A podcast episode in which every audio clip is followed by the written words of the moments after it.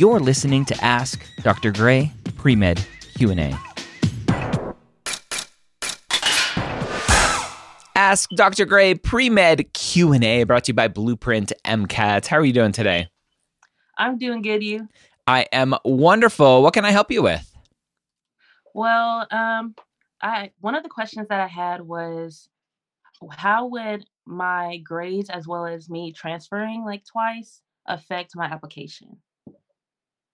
Um, transferring nothing for the most part. Uh, grades obviously can affect your application a ton. Uh, if you don't have grades uh, or a GPA that shows that you are um, academically qualified to to do well in medical school. Um, a, a, newer term that I've been using uh, is academic risk. Right, if you're an academic risk to the medical school, then yeah, your grades can hurt you a lot. But typically, transferring schools, there are a million reasons why students transfer, and that you may get asked about it, but I, I wouldn't worry about that part.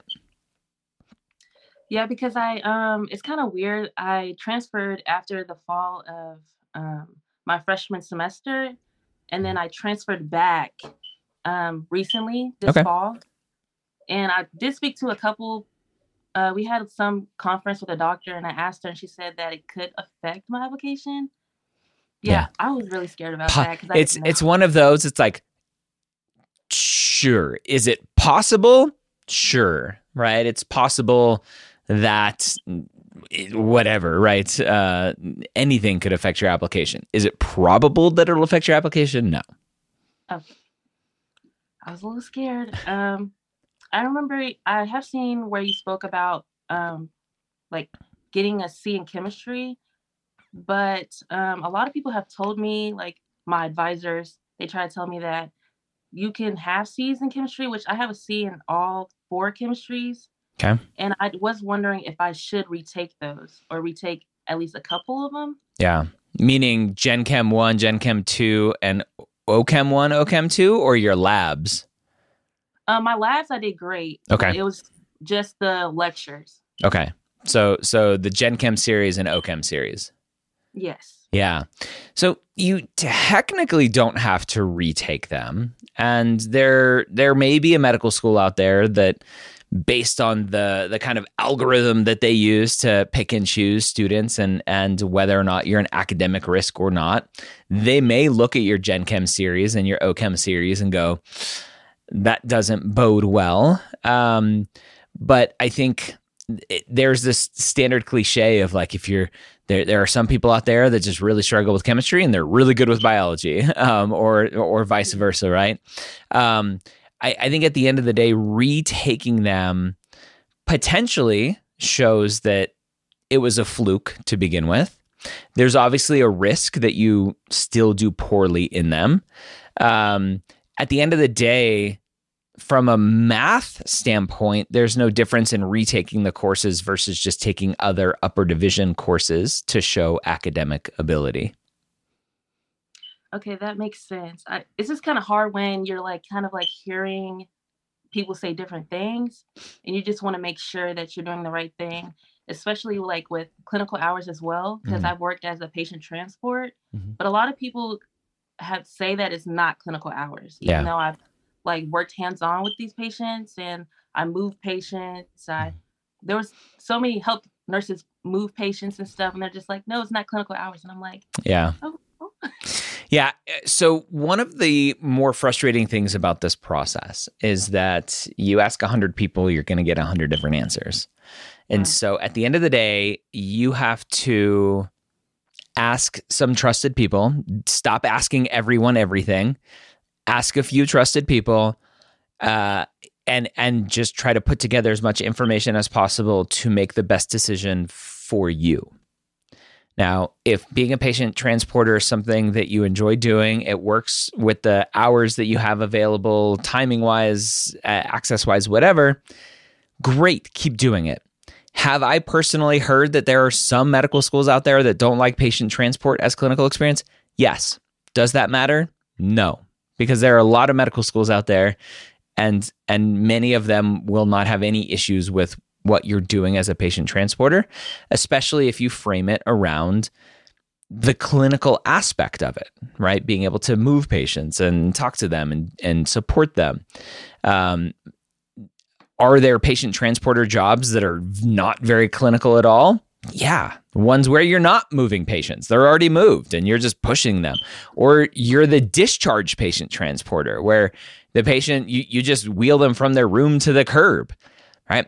I wouldn't think that's a very good clinical experience. Um, and so you you just have to do the best you can and, and stop worrying about what everyone else is saying and uh, differing of opinions because there's very r- rarely one right answer to anything in this process. Um, I feel like you've um, had this question a lot.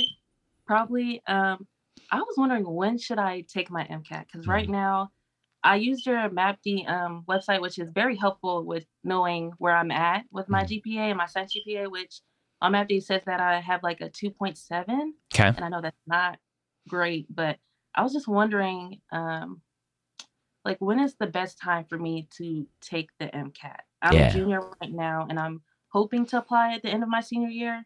But okay. if that's not possible, I'm also okay with it. Yeah, so you've used Mappd, which is great. We just say Mappd, not MapD. Uh, so you've used Mappd, uh, tracking your courses, your activities, all of that for free.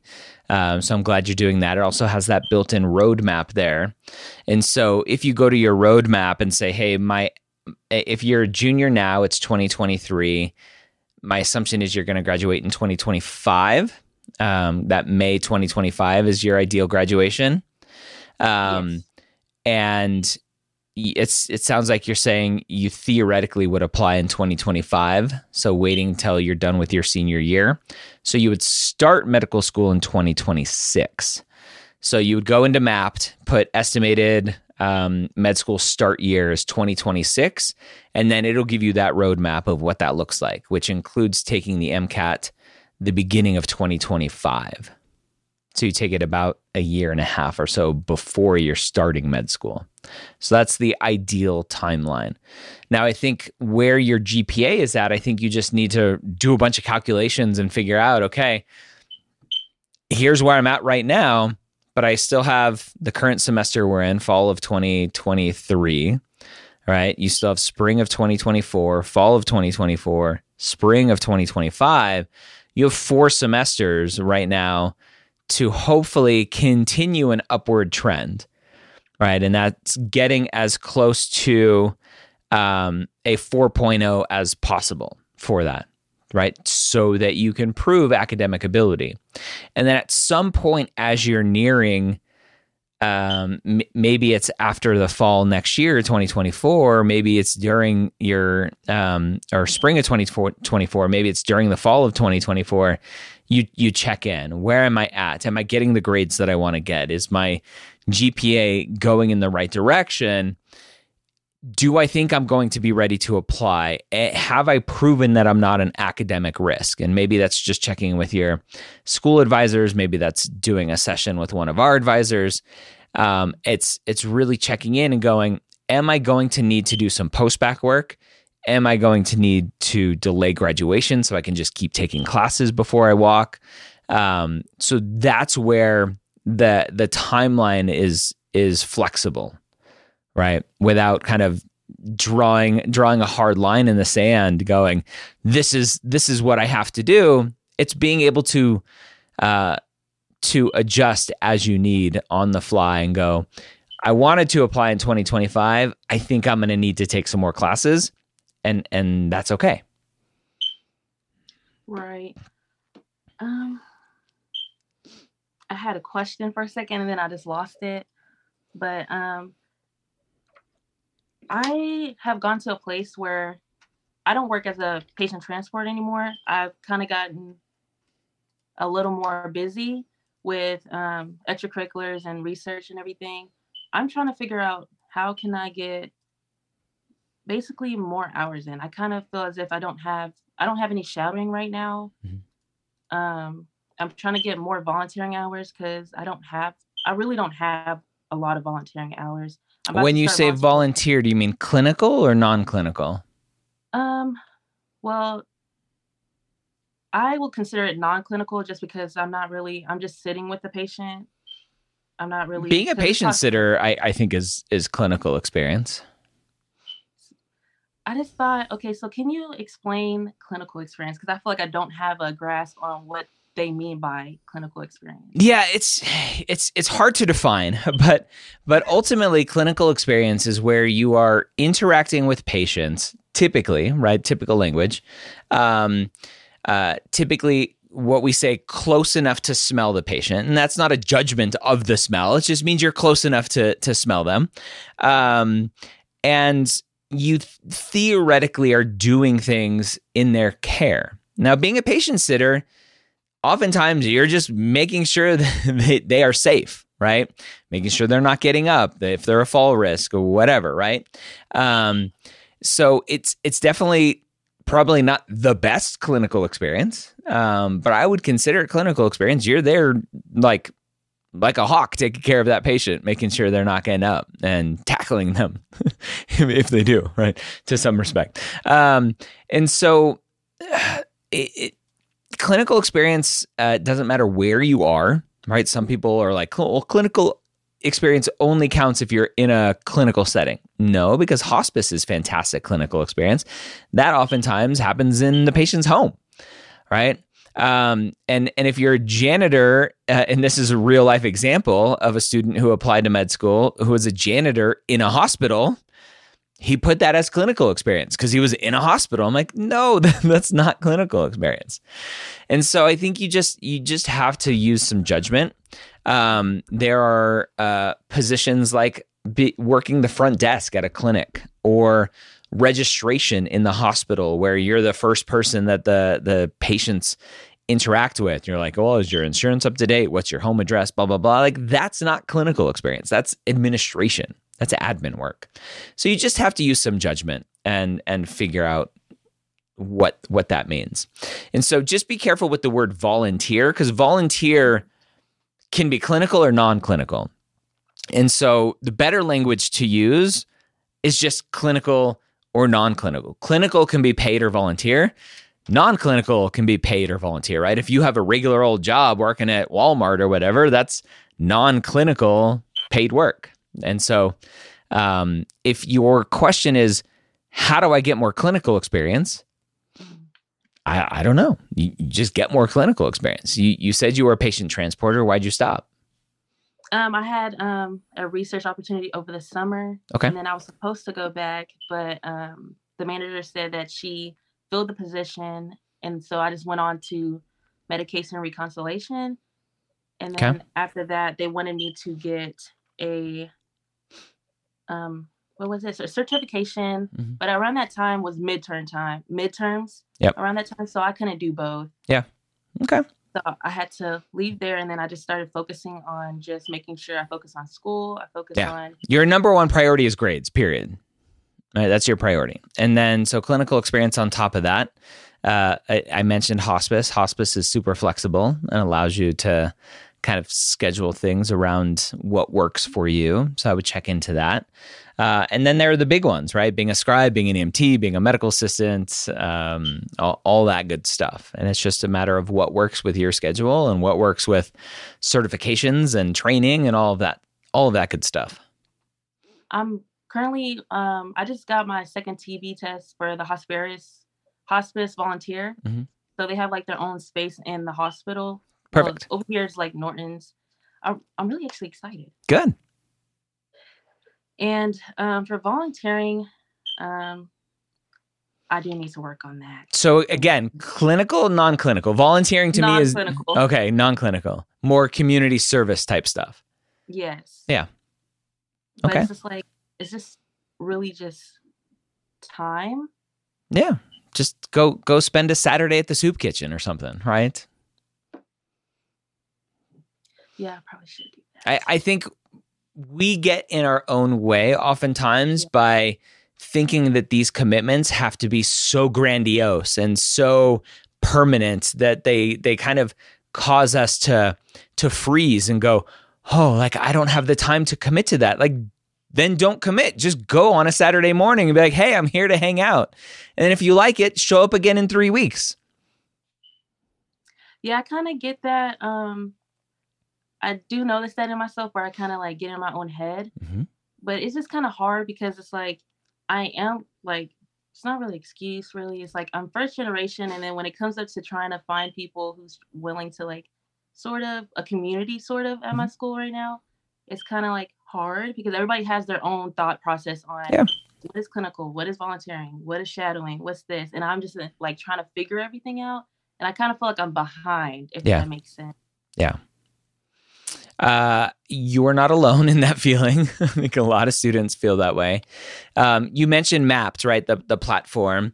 Uh, we have Mappd Pro, which is affordable for most people.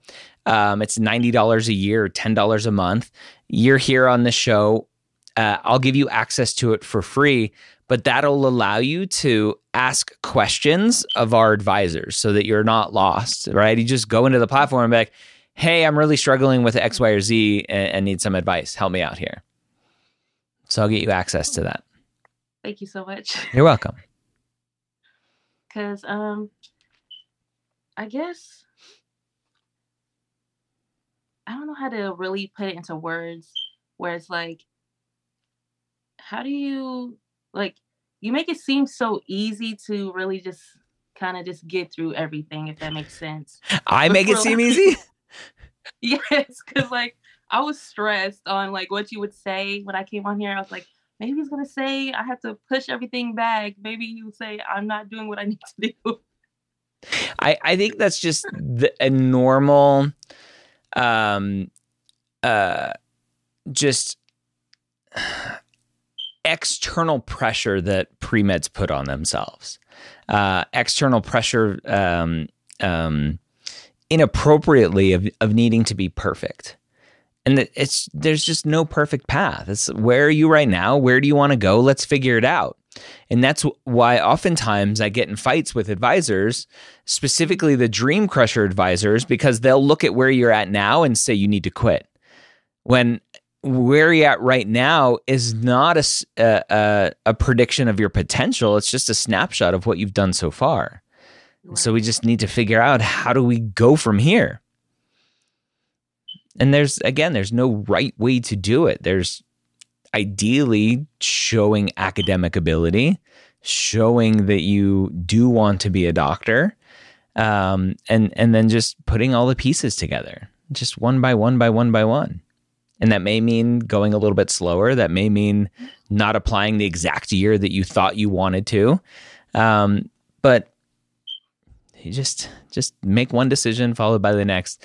I, I used this quote the other day, uh, talking to my wife. Uh, if you've watched Frozen two, um, it- Anna says right when she's kind of trapped and doesn't know what to do next. She's like, when when there's no clear path, you just do the next right thing. That's all you got to do. Right. I try to like keep that mindset, but it just It's hard. my body. It's hard. I'm just like, I just did this exam and I'm not doing so well. Maybe I need. To- That's hard. So, so the next right thing potentially is asking yourself, why didn't I do well? Was I doing too many other things? Did I go out and and party with friends when I should have stayed home and said no? Um, do I do I need to go to office hours more? Do I need to find a tutor? Do I like those are those questions that you need to be asking yourself every step of the way. right. So like for MCAT, I know everybody has their own way of studying for the Mhm. MCAT, but what is the best way to approach the when it comes to studying for the MCAT?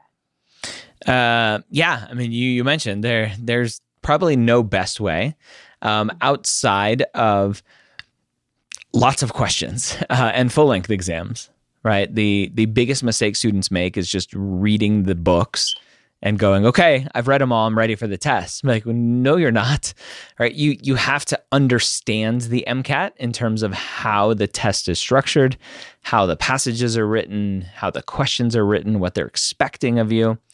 And so the best way is to, yes, get through content review, but doing lots of questions through QBanks, doing lots of questions through full length exams, specifically at, le- at a minimum doing the AAMC exams. Our sponsor, Blueprint MCAT, have the second best exams out there. You get a free one by signing up for a free account over at blueprintmcat.com. So uh, questions, questions, questions, questions, and, and not just getting through a ton of them, but also uh, reviewing them and going, okay, why'd I miss this one? Why'd I get this one right? Did I know the content and I just made a wrong decision? Did I misinterpret the question? Like just just reviewing and doing all that fun stuff. That does make a lot of sense. But I see a lot of people who go for the like you know those courses where mm-hmm. they like help you basically study the MCAT is like two thousand dollars. Yeah. I'm just like you don't need to. Yeah, I was. I know I don't like have to do those, but would you say it's beneficial? Um, I, I would say it's beneficial for the right person, for the right person that needs a little bit of accountability, that needs a little bit of structure, that wants a little bit of that extra help. Um, I, I don't think across the board you can say it's beneficial for everyone. Um, I think uh, and I've talked to, I, I, have the MCAT podcast that I do with Blueprint. And one of the best ways that all of the tutors say, one of the best ways to prepare for the MCAT is just using a study group, finding three other people that you go to school with or virtually and getting together and go, okay, hey, I'm good at chem phys, you're good at bio biochem, I'm good at, you're good at CARS, and this other person's good at psych soc. And you all support each other. You're a little study group, you're taking the MCAT all around the same time. And you're you're helping each other through that process. Yes, I also noticed. Um, I've been getting emails for the um, your um, basically helping students get into with their application. Application and, Academy. Yes, I love Application um, Academy. So, like, how would so my question was when I was looking at it, is it like only for certain cycles? Like, how would you enter into that? Because I know it says one year. Yeah. So you you typically start Application Academy um, the year that you're applying to med school. So if you're applying in 2024, you kind of start med, uh, Application Academy January 2024. Um, it opens up a little bit before that. Like we we're opening up next week for Black Friday, Cyber Monday stuff, and so we'll have some people in there. But it's it's um, uh, the the majority of people start in January when it's like, okay, it's application season, it's time to go. Um, so if you're not applying until 2025 or 2026, whatever it is, then you would look at joining then. Alrighty, that makes sense. I just remembered another question. Yep. Um, so I was wondering when we are looking at our extracurriculars, um, how would we look at not how would we look at them, but like how would we look at it and be like, okay, we're not gonna, I'm not gonna do this extracurricular because I kind of don't want to make it seem like a checklist, but mm-hmm. just getting rid of any useless, not really, well, basically useless extracurriculars that don't, yeah, that doesn't really benefit that will benefit that person mm-hmm. or benefit their application. Yeah, that's how you look at it why am I doing this thing? Am I doing it just for the application? Am I doing it because I enjoy it? Am I doing it because I think I have to? Just constantly checking in all the time. Like, am I enjoying this? No. Should I be doing uh, right? So, so as an example, um, the example I always give is like if you're an EMT because you think that's the best clinical experience for your application, but you don't like the more kind of fast paced environment that being an EMT potentially can be, being a first responder, having that adrenaline rush. If you don't like that, then don't do it. Should you be getting clinical experience? Yes.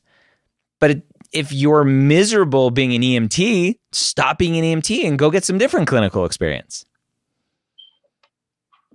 Yeah, that makes sense. I've always um, been a person who doesn't, I'm not really good at doing stuff that I don't like. Good um, I did notice like a couple people around me who tend to do that, and I kind of just wondered to myself like, there's people who see as some extracurriculars as useless, and I guess I'm mm. still in that mindset as like checklist. Like what? Or, um, what's an example? Um, currently I'm a part of MAPS, yep. which is a um, just a group where we learn more about different career paths in healthcare. Yep. It's the um, it's just, the undergraduate part of SNMA.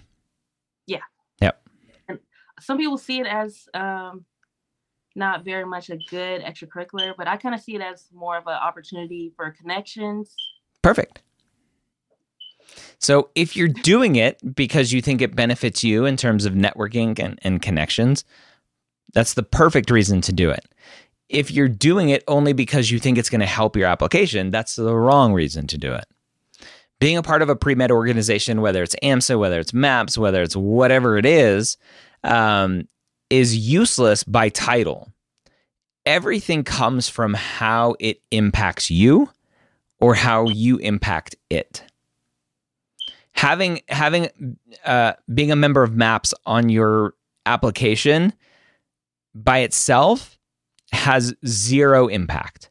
Great, you are a member of a pre med club. That's the bare minimum you could do, right? If you are an officer of that club, okay, now we're showing some some leadership. Now we're showing some uh, kind of um, drive to do something more than the bare minimum of just being a member and showing up once a month for for meetings.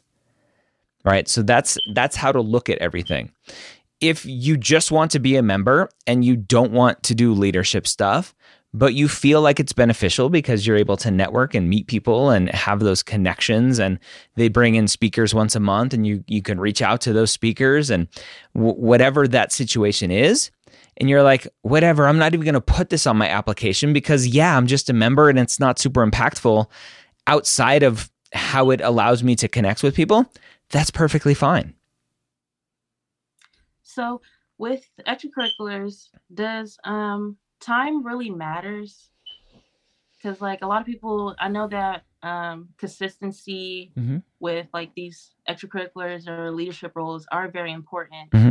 but um, would time really like matter or does it matter what you're basically doing? Is it showing leadership? Is it showing yeah I, I think both. I think i think the answer is yes and no. It depends mm-hmm. right? There are plenty of experiences that are super impactful that you only did one day in your life. I probably wouldn't put it that as a most meaningful activity. Right. But it may still go on your application because it was impactful in some way for you. Um, but I, I think you can and you are overthinking every little thing. I think just big picture, right? Clinical experience, consistent shadowing, consistent. Grades, get get better grades.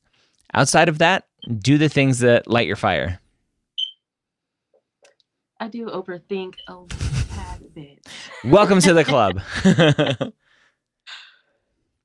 I just kind of just kind of see this as like a, every time I see a lot of people try to remind pre meds, there's only a little, uh, ten percent or less acceptance, and half you guys in here won't even get in. No, acceptance to medical school is probably closer to 60% than 10%. So, yeah. I just been stressing for nothing. yeah, don't, don't stress. I mean, stress, right? It's it's hard to get into med school. Um, but if if you look at I, I've done some fuzzy math and if you look across the board, all three application services just at face value, the the acceptance rate is probably closer to 50% versus the 38 or 40% that each application service typically uh, calculates out to be, right? Because the three application services don't talk to each other.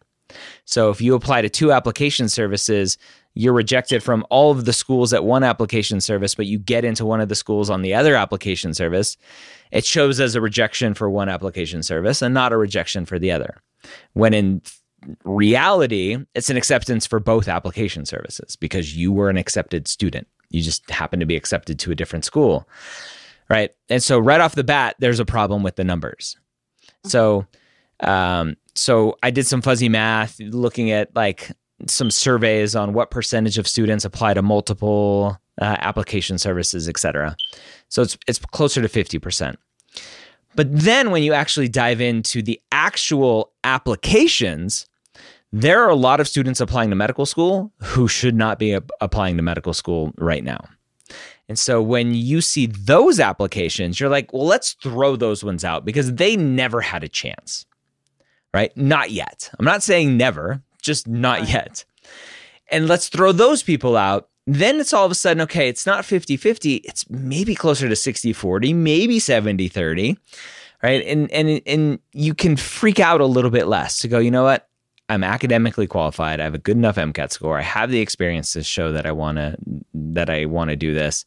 I'm applying early. You're you're you're doing all of the things that each individually are setting you up for success. Your chances of success are are so much higher than the average applicant. Well, I never really thought of it like that. I just thought because like usually if I just tell you just apply to three schools, and I'm just like, you just told me 10% and now you told me to apply to only three schools. I don't know what you want to do here. yeah. Yeah. I, I don't know where the 10% number comes from. If you look at individual medical schools, the individual acceptance rate for medical schools is super low, 2 to 5%. Mm-hmm. Right? But that's one medical school. When you look at an applicant, the applicant acceptance rate again without doing any sort of fuzzy math and stuff is is 40% ish. That makes me feel a little better. so, there's a chance. There's a chance. Stop over stop overthinking. Stop overthinking. Uh, one one small thing at a time, and and you'll be all right. Thank you so much because I was so close to just being like, "What am I supposed to do here? Am I supposed to just take a gap year?" Like, I was like, my mom, she has has been going through it with me for a yeah. while now. Yeah. Especially even coming onto here, I was just like, I'm a little nervous. I hope he doesn't say this and that. I'm gonna listen, but like I don't know what he's gonna say. I'm not mean. I'm not mean. I don't bite. Um, yeah, it's baby steps. Um, I think that's all the questions I had. All right. Well, good luck to you. Thank you so much. Thank you so much for joining me here on Ask Dr. Gray Pre-Med Q&A. Did you know that we record these live on Facebook at 3 p.m. Eastern on most weekdays? Search for Medical School HQ on Facebook and like the page to be notified. Don't forget to check out our amazing Facebook group, The Hangout, at medicalschoolhq.net slash group.